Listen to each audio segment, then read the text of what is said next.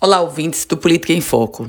Os números são extremamente graves e trazem, denotam a exata dimensão da pandemia da Covid-19, desse distanciamento social com relação aos efeitos econômicos, sobretudo para as empresas.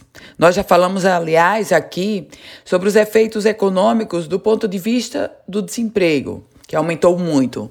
Mas hoje eu trago para você informação de que 39,4% das empresas que suspenderam atividades devido à pandemia da Covid-19, elas vão fechar. Na prática, meus caros ouvintes, o capital de giro dessas empresas, a saúde financeira dessas empresas não suportou quase quatro meses de distanciamento social, de fechamento devido à pandemia da Covid-19. Os números foram revelados pelo IBGE, pelo Instituto Brasileiro de Geografia e Estatística. Quatro em cada dez empresas fecharam devido à pandemia do novo coronavírus. A pesquisa Pulso Empresa, Impacto da Covid-19 nas Empresas, trouxe essa revelação.